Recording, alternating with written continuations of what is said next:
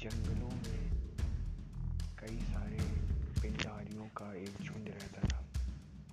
पिंडारियों के झुंड में राजा था जो कि उसकी कहानी है ये। उसकी कहानी हम आपको आगे सुनाएँगे।